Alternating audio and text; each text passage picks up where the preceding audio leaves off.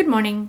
This is Send 7 World News in 7 minutes. I'm Namita Raghunath, and today is Thursday, the 7th of January, 2021.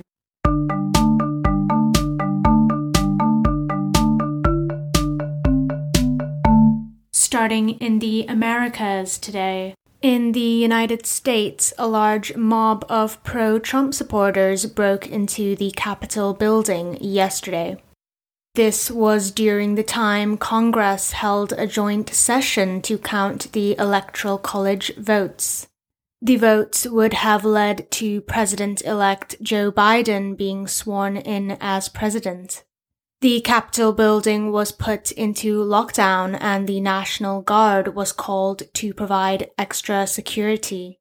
Protesters yelled, We want Trump as Vice President Mike Pence was evacuated from the building. At the time of this recording, one person has been shot and police have detained several protesters entering the building. President Trump tweeted that everyone at the Capitol must remain peaceful and asked for no violence. Biden called on Trump to make a live television announcement. The scenes of chaos at the Capitol do not reflect a true America do not represent who we are. What we're seeing are a small number of extremists dedicated to lawlessness. This is not dissent, it's disorder, it's chaos, it borders on sedition, and it must end now. I call on this mob to pull back and allow the work of democracy to go forward. I call on President Trump to go on national television now to fulfill his oath and defend the Constitution and demand an end to this siege. In Brazil, President Jair Bolsonaro accused syringe makers yesterday of pushing up their prices. This was after the health ministry expressed an interest in buying them. The government failed to buy hundreds of millions of syringes in an auction for its COVID 19 vaccination drive. The government has stopped buying until prices return to normal. Europe in England, MPs voted to approve the law which introduced a new lockdown yesterday morning. 524 MPs voted in favour of the restrictions, while 16 voted against it. Secretary of State Matt Hancock was in favour of increased regulations. And I understand that these regulations that we debate today have serious consequences and I regret the huge costs that they bring. But I know just as surely that these costs are by far outweighed by the costs that we would bear without action. In Bulgaria, thousands of Orthodox Christian worshippers ignored warnings issued by health authorities and held a mass gathering yesterday. Young men jumped into the icy waters of rivers and lakes across Bulgaria as an ancient tradition to celebrate the baptism of Jesus Christ. A few police officers attempted to stop people from entering the river, threatening them with fines, but they were ignored. In Germany, a bill was passed yesterday stating that listed companies must include women on their executive boards. Listed companies with four executives or more must add at least one woman to their board, according to the bill. Germany, Europe's top economy, ranks quite poorly in terms of representation of women in senior positions.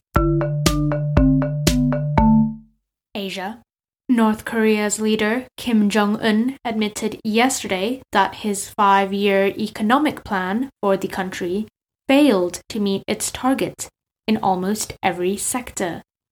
North Korea closed its borders last January to prevent the spread of COVID 19. That meant being cut off from its neighbor, China. Trade between China and North Korea has dropped by about 80%. Rains and floods have also destroyed homes and crops in North Korea. In Pakistan, the Supreme Court ordered the rebuilding of a Hindu temple yesterday. The temple was badly damaged by an angry mob last week. On Tuesday, the Chief Justice ordered that a local Muslim leader was to pay for the damages. The leader was allegedly responsible for the mob's violence that led to the damage. Africa. In Cameroon, four soldiers and a government official were killed after their vehicle hit an explosive device yesterday. The five were traveling in a military vehicle when the blast occurred on the road leading to the town of Mbengwi. No group has said it was responsible for the attack, but the government has blamed an armed political group. In South Africa, Police Minister Bheki Cele has accused mostly European tourists of disobeying a ban on going to beaches. The ban was introduced last month to stop the spread of coronavirus. This was after the beaches were identified as a hotspot for infections. Mr. Cele said the overall COVID 19 regulations have been followed, but some surfers have been arrested on the beach for not following the ban. And finally, a court in China has jailed 17 people for smuggling more than $28 million worth of pangolin scales. Pangolins are the world's most smuggled animal. The gang disguised the animal scales as slices of dried ginger. And that's your world news in seven minutes. You can read the transcript of today's episode or listen to past episodes at send7.org. I'm Namita Raghunath, and tomorrow you will be with Stephen Devincenzi. Have a great day.